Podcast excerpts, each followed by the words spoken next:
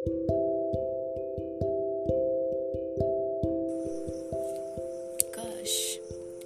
काश हमने आपकी बेवफाई को जान लिया होता और वक्त रहते खुद को संभाल लिया होता। तो शायद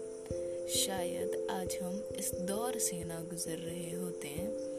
क्योंकि दुनिया वालों के लिए तो हम ही बेवफा कहला रहे हैं